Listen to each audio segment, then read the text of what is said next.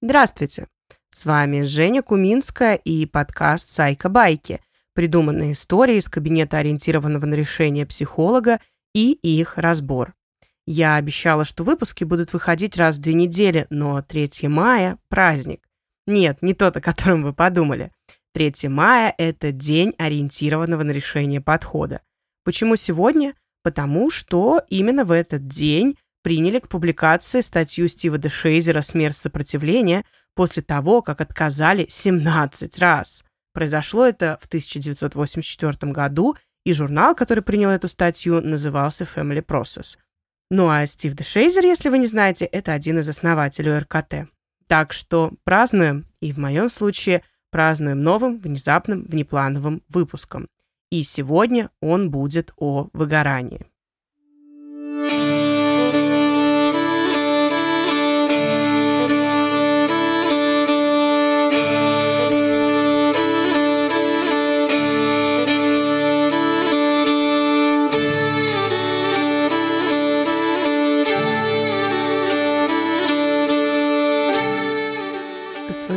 Супервизору я в этот день не шла, а ползла, еле передвигая ноги и меся ботинками серый февральский снег.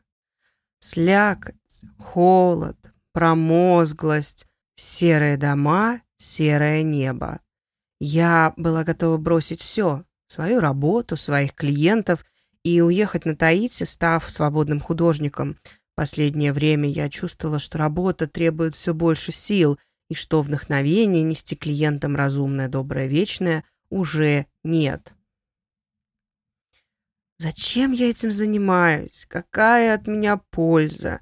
Для чего они продолжают ходить ко мне? Я не выдерживаю наплыва их историй. Вот такие мысли были у меня в голове.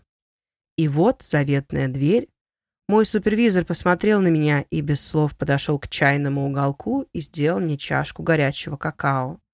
Я села в кресло и сосредоточилась на ощущении тепла в своих руках. Мы помолчали немного. А потом еще немного. А потом мой супервизор спросил. «Жень, если мы с тобой этот час просидим в тишине, это будет то, что тебе нужно?» Я посмотрела на коллегу с благодарностью. Я почувствовала, что он примет любой мой план, если будет уверен, что это мне на пользу. Мой супервизор – человек, который готов подхватить все, любой кипиш, если это на пользу моей работе и мне. Нет, сегодня я не хочу сидеть молча. Сегодня я хочу поныть. Угу. А как тебе хочется поныть? Я хочу рассказать о той безысходности, которую чувствую в своей практике. Мне кажется, что я перестала помогать моим клиентам. Я не вижу, что моя активность хоть что-то им дает. Мне кажется, они все не хотят работать, и в результате я не понимаю, для чего мне терпеть все это, для чего мне терпеть их переживания – для чего не спать ночами, пытаясь переваривать их истории? Я не знаю, откуда мне брать силы, чтобы тащить их. Я слышу очень много тяжести и обессиленности в твоих словах. Скажи, пожалуйста, как именно будет тебе полезно поныть сегодня? И как я буду реагировать, чтобы в конце ты сказала «Да, это было тем, что мне нужно». Ну, я хочу произнести все, что у меня накопилось, а ты при этом будешь говорить ничего, ничего, дорогая, так тоже бывает. Ммм, круто, звучит как план. Это я могу. А что для тебя поменяется спустя час моих ничего, ничего, дорогая, так тоже бывает? Ну, я почувствую, что не одна в целом мире, и что я все же что-то делаю правильно. Угу. Значит, сегодня в конце нашей беседы ты хочешь почувствовать, что ты что-то делаешь правильно. Да, верно. Я, что я не бездарность и что моя работа все-таки окей. Угу. Ты что-то делаешь правильно и что твоя работа все-таки окей. А что должно произойти за этот час, чтобы в конце Ты вышла от меня с четким убеждением, что твоя работа ок и что ты что-то делаешь правильно? Хотя, погоди, вначале спрошу не об этом. А что-то правильно это что именно? Хм.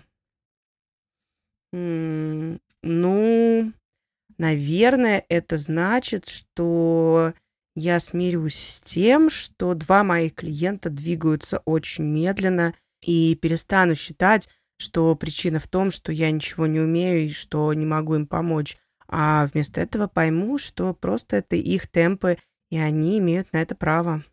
Угу. Я правильно спросил вначале это. Окей.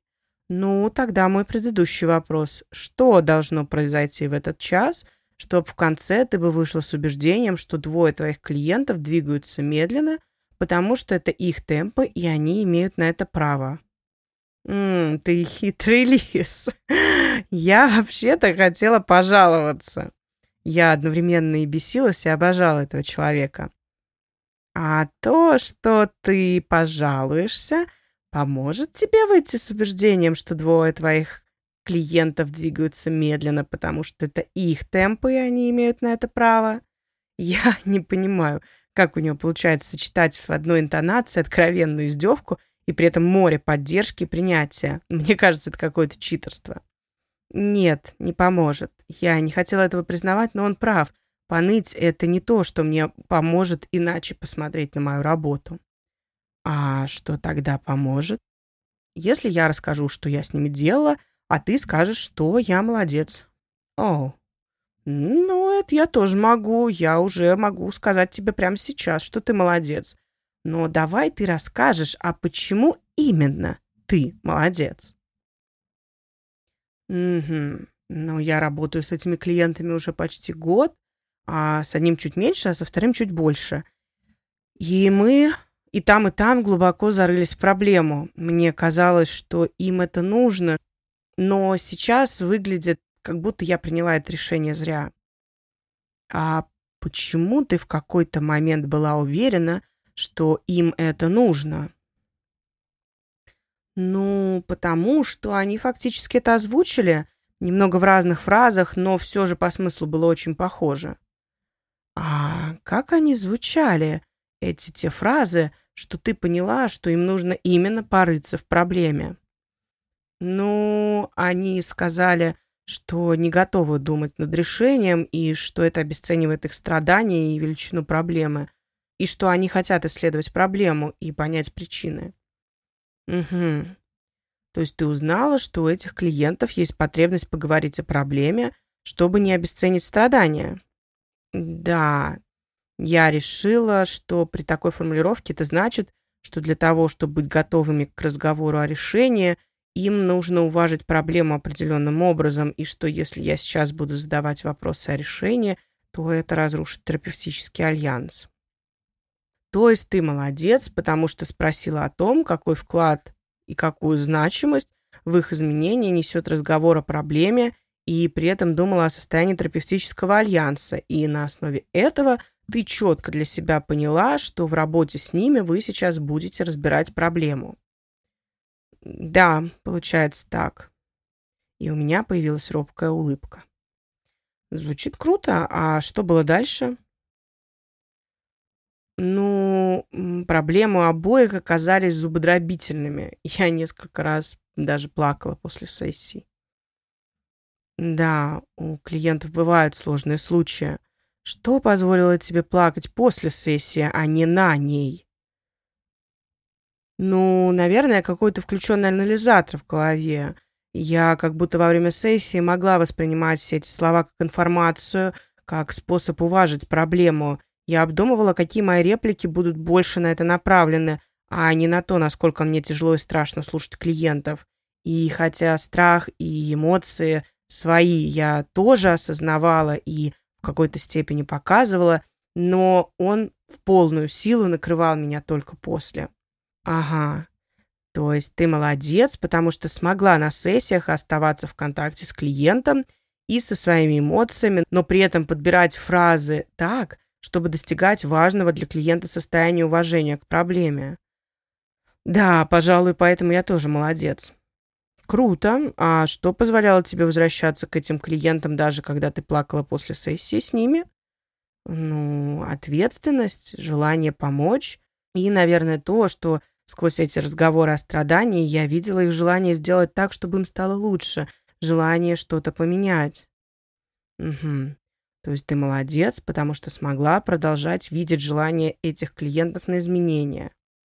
Да, хотя это было нелегко, честно говоря. Ох, я в этом даже не сомневаюсь. В погружении в страдания очень сложно увидеть желание к изменению, но ты все же смогла. Да, смогла. Я и сейчас вижу это в них. Последнее время я стала задавать больше вопросов об изменениях, и они стали на них отвечать. О, как интересно. А что это за вопросы такие? Ха, то ты не знаешь. Я не знаю, какие именно вопросы ты им задавала, и мне правда интересно. Ну, я спрашиваю, видят ли они какой-то выход из этого. Я спрашиваю, какие самые малейшие изменения были в течение недели. Я спрашиваю, что они делают, чтобы это было хоть чуть-чуть иначе. Классные вопросы. Мне они нравятся. Да, мне тоже. И что тебе отвечают? Что у них поменялось? М ну, они стали немного иначе реагировать. У одного из клиентов получается делать паузы. Вторая клиентка смогла начать применять всякие помогающие практики. А, немного пока что, но все же начала. М -м, это стопроцентно звучит как изменение. Да, точно. А еще? Ну, Клиентка стала ярче одеваться, а клиент последние пару сессий сам начинает с перечисления успехов. Вау, это тоже звучит как изменение, которое стоит отмечать. Ну да, но... Но что? Но я хочу, чтобы они могли представить свою жизнь другой без проблемы, а они не могут. Говорят, что им сложно. Я понимаю твое это желание — Поставить четкую цель – это важная часть терапии, и меня тоже очень расстраивает, когда я не могу с клиентами ее поставить. Ну, хотя бы я не одна такая. Не одна. А то, что ты делаешь с ними сейчас, оно как-то помогает вам поставить цель? Ну, да. Таким образом, я предлагаю им увидеть какие-то изменения и примерить их на себе. То ли это, чего они хотят, возможно, на их фоне будет легче придумывать цель? Угу. То есть, продолжая спрашивать об изменениях, ты предлагаешь им подумать, хотят ли они это иметь после окончания работы с тобой. Да, я каждое изменение так рассматриваю. Угу. Ну что ж, смотри, что получается. А с этими двумя клиентами ты следила за терапевтическим альянсом, прояснила, какое у них представление о пути к изменениям, уделила внимание уважительному разбору проблемы, потому что для них это было важно. Потом начала спрашивать об изменениях, и ты соотносишь эти изменения с образом цели. Ты держишь в голове, что этот образ нужно прояснить, и вот клиенты научились делать паузы, применять помогающие практики, стали ярче одеваться и даже сами начинают разговор об изменениях. Да, получается много. Угу. А что еще ты можешь сделать, чтобы с этими клиентами поставить цель? Ну, угу. Я думаю, что я могу. То я могу. Хм, сложно. Мне потребовалось несколько минут, чтобы найти ответ. Супервизор все это время терпеливо молчал. Мне прямо хочется сделать этот процесс наглядным для них. Наверное, открыть общий файл и на следующей сессии прямо написать, что мы знаем из того, что им хочется иметь, чего не знаем, и придумать какие-то эксперименты, которые помогли бы эту слепую область заполнить. Угу. Готова попробовать это? Да, у меня прямо руки зачесались. М-м, рад это слышать. Ну что, Наше время подходит к концу.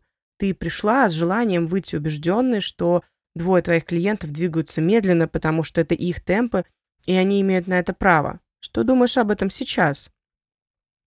Но я подумала, что да, это их темпы, и теперь мне как будто хочется об этом поговорить с ними. Свериться вслух, а не только через мои домыслы. Интересная идея. А у тебя есть представление, как ты это сделаешь? Ну, наверное, я нарисую с ними наш путь. Есть финиш, где мы сейчас. Что такого произошло за год, что мы сдвинулись? А, узнать, как будет происходить путь дальше. И, пожалуй, объединю эту беседу с э, разговором о целях. Угу, классная идея. А что даст тебе такой разговор с клиентами? Ну, я смогу лучше разглядеть их темпы и их представление о процессе изменений, и я не буду идти вслепую, у меня будет карта, и еще о финише можно будет побольше узнать. Угу, ну, звучит как план. Да, звучит как отличный план. Я вышла из кабинета, на улице уже стемнело, все наполнилось теплым светом желтых фонарей. Зарыв нос в свой уютный шарф, я включила в наушниках шум моря и с удовольствием пошла домой.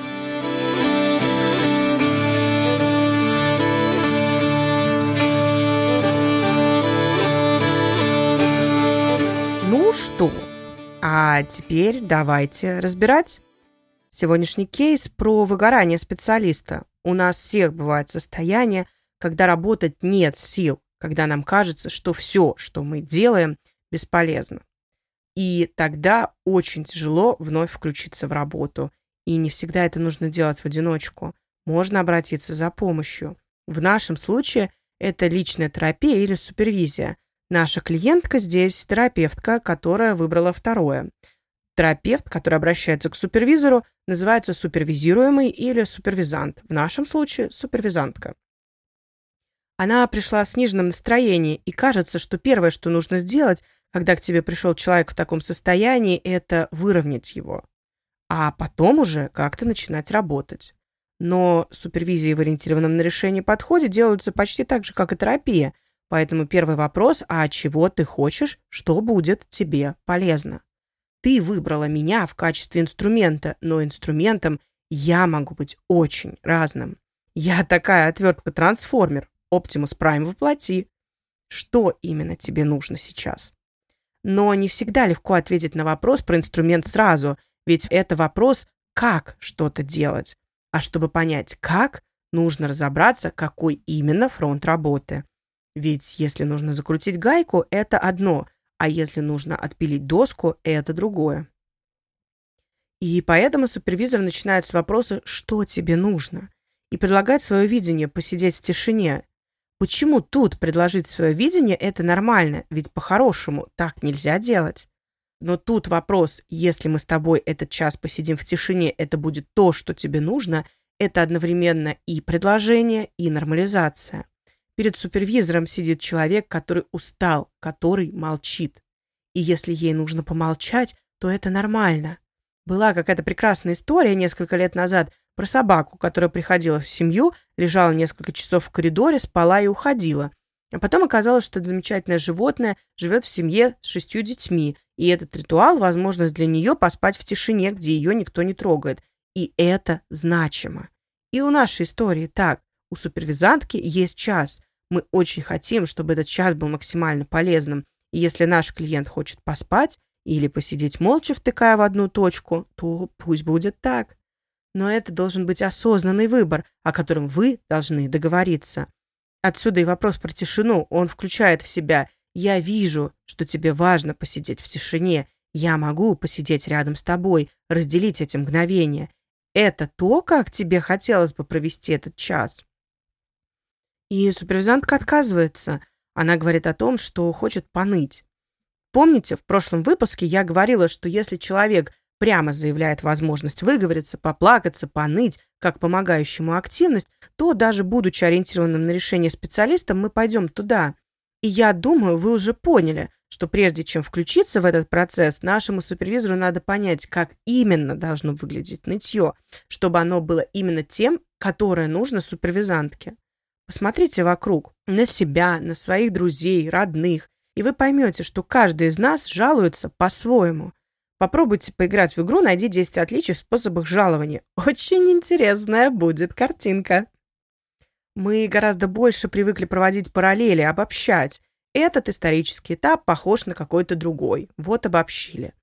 Эта ситуация в моей жизни похожа на ту, что была три года назад. Обобщили вновь. Мозгу легче так работать. И на самом деле обобщением мы тоже будем пользоваться, но в другом месте, когда нужно будет опыт из соседней области перенести в проблемную. А сейчас, в самом начале работы, надо включать антиобобщающий тумблер, потому что будет очень хотеться провести параллель между опытом клиента и своим опытом.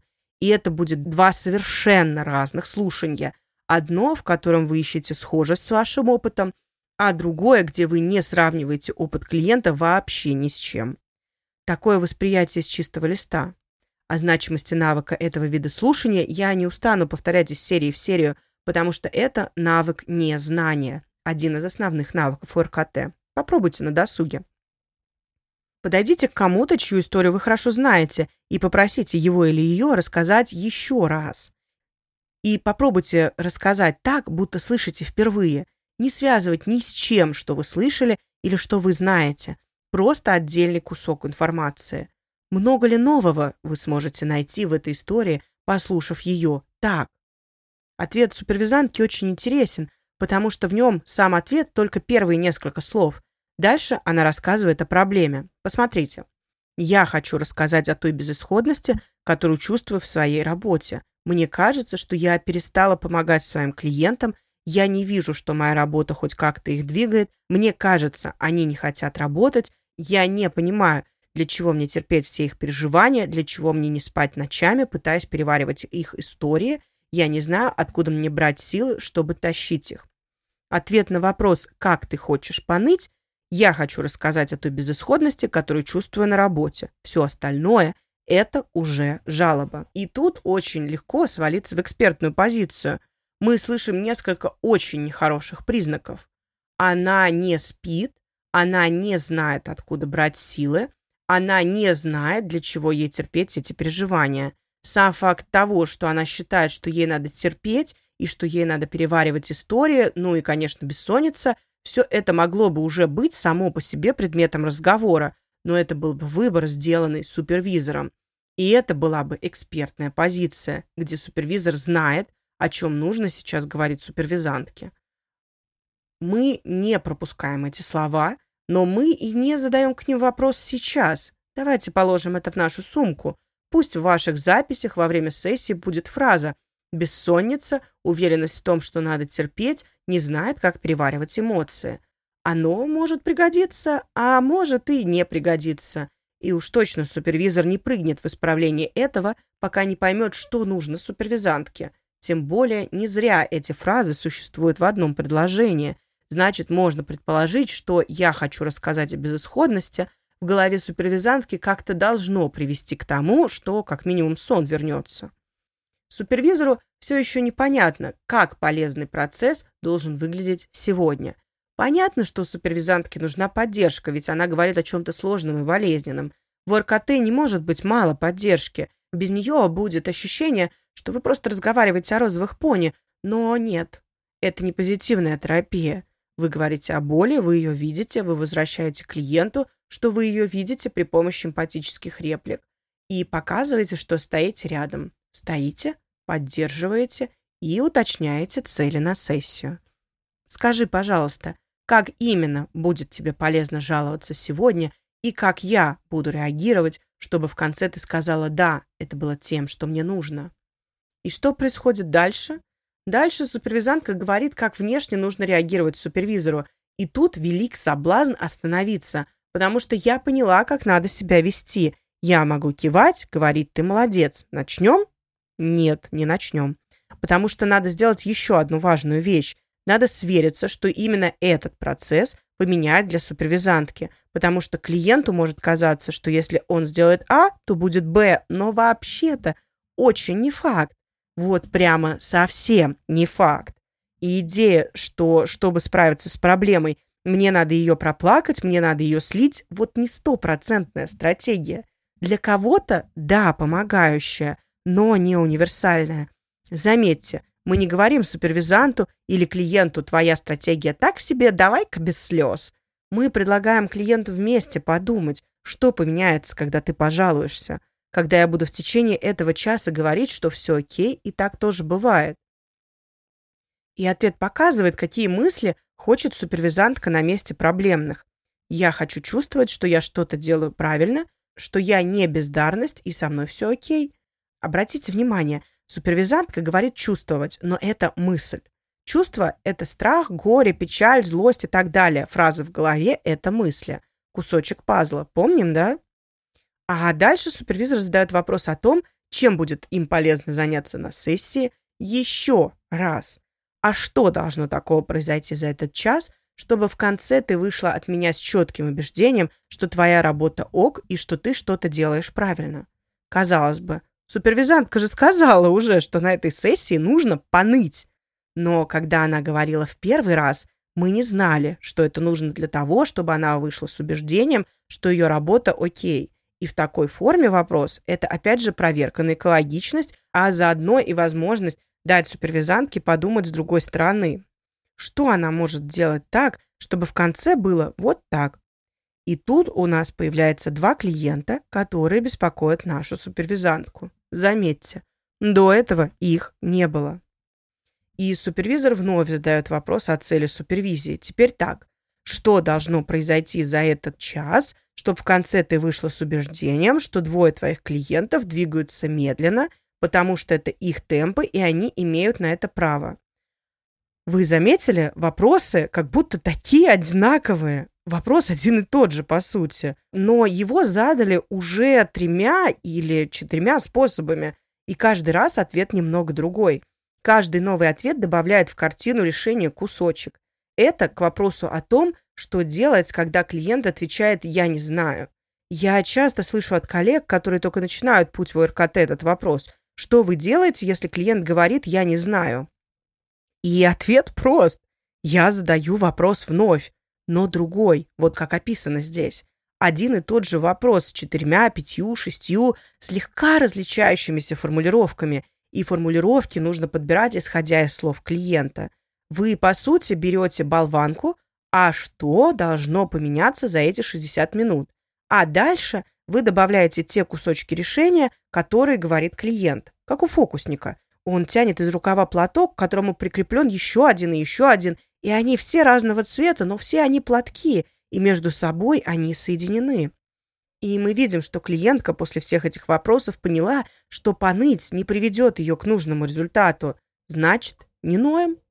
Обратите внимание, если бы супервизантка сказала, что да, если я пожалуюсь, то это поможет мне выйти с убеждением, что двое клиентов двигаются медленно, потому что это их темпы, и они имеют на это право, то именно это супервизор бы дальше и сделал. Но этот план оказался не экологичен. С жалобами вообще так часто бывает. Кажется, что поплачешь и станет легче. Но легче – это не изменение, а люди часто приходят за изменениями. Тут, кстати, можно было бы использовать вот те фразы, которые мы положили в наш мешок. Помните? Про терпеть все их переживания, про не спать ночами, про переваривать истории. Это была бы дополнительная проверка на экологичность. Звучала бы она так. Если сегодня мы поговорим об этих твоих двух клиентах, и после разговора ты почувствуешь, что ты не одна, что ты что-то делаешь правильно, это поможет тебе уснуть сегодня? Это поможет тебе посмотреть иначе на их истории или вместо переживаний испытать что-то другое? И да, это была бы другая, отличная линия ведения этой сессии, потому что потом было бы легко спросить, а что это иначе, и испытать что другое. Почему я не пошла туда?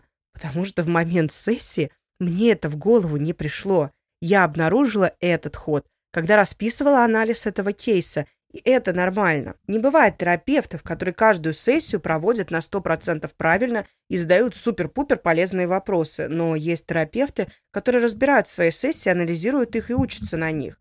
А еще эти вопросы можно использовать на следующих сессиях. Например, начать с этой фразы разговор.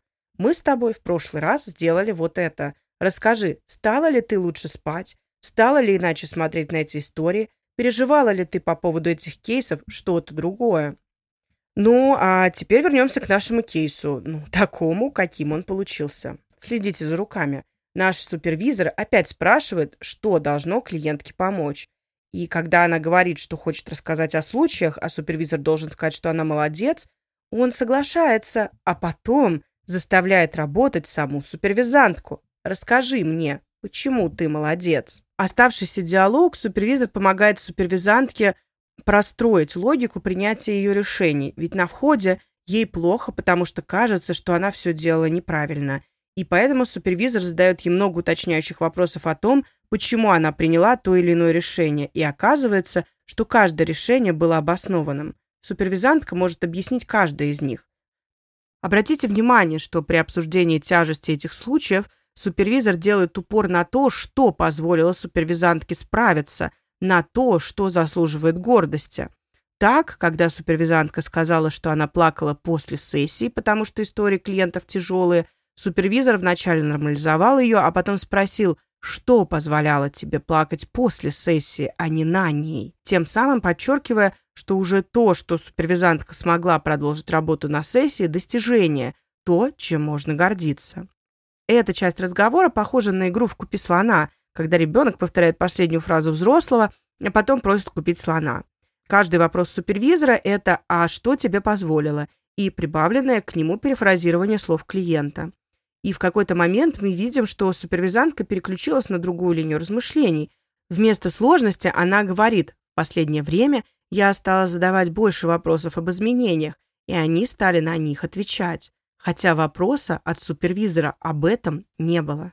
Значит, это продолжение уже ее мысли, и супервизор мгновенно переключается, потому что изменения – это очень благодатная почва для вопросов. И в ответ супервизантка перечисляет целый ряд изменений, которые она наблюдала у клиентов и которые клиенты сами ей называли. Таким образом, происходит соединение действий терапевта и результатов клиента. И в идеальном мире на этом бы все и закончилось, но оказывается, у супервизантки есть проблема, с которой она не знает, что делать. Это целеполагание, это то, как надо ставить цель. Ну а дальше вы видите ни одного готового ответа, только вопрос о том, что супервизантка уже сейчас делает для постановки цели и что она может сделать еще и идея ее собственная выглядит очень красиво. Завершение сессии, проведение параллели с желаемым результатом. У нас получилось сделать то, что тебе нужно. То, что мы делали, привело к тому, чего ты ожидала. Ну и да, привело. Радуемся.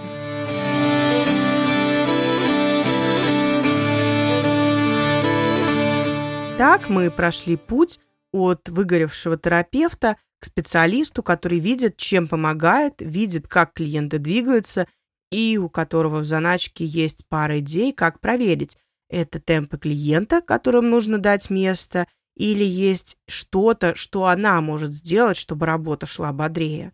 И в конце этого выпуска я предлагаю вам подумать, а какие изменения в ваших клиентах видите вы? Попробуйте сейчас посмотреть на них всех и составьте топ-10 изменений, которые вы считаете очень клевыми. Ну, а если вы не практикующий психолог, то выберите любую область, в которой сейчас стараетесь совершенствоваться, и выпишите те изменения, которые у вас есть. Обсудить выпуск можно и нужно в телеграм-канале, я прикрепляю ссылку на него в описании выпуска. Вопросы и интерес на будущие темы можно писать там же – там же можно и подискутировать, и обсудить, как иначе вы бы поступили в такой работе. А еще можно делиться своим опытом, своим взглядом, да и просто делиться. Только помним про уважение и про ценность других точек зрения. Но вы это и так знаете. Делиться подкастом и ставить ему оценки и писать отзывы на платформах нужно, потому что это позволяет продвигать его. Вопросов в этот раз пока еще не появилось, но я надеюсь, что вы будете их задавать, Поэтому я оставляю место для них здесь. И еще раз поздравляю всех с ориентированным на решение днем. Всех обнимаю. Спасибо за вашу поддержку. До свидания.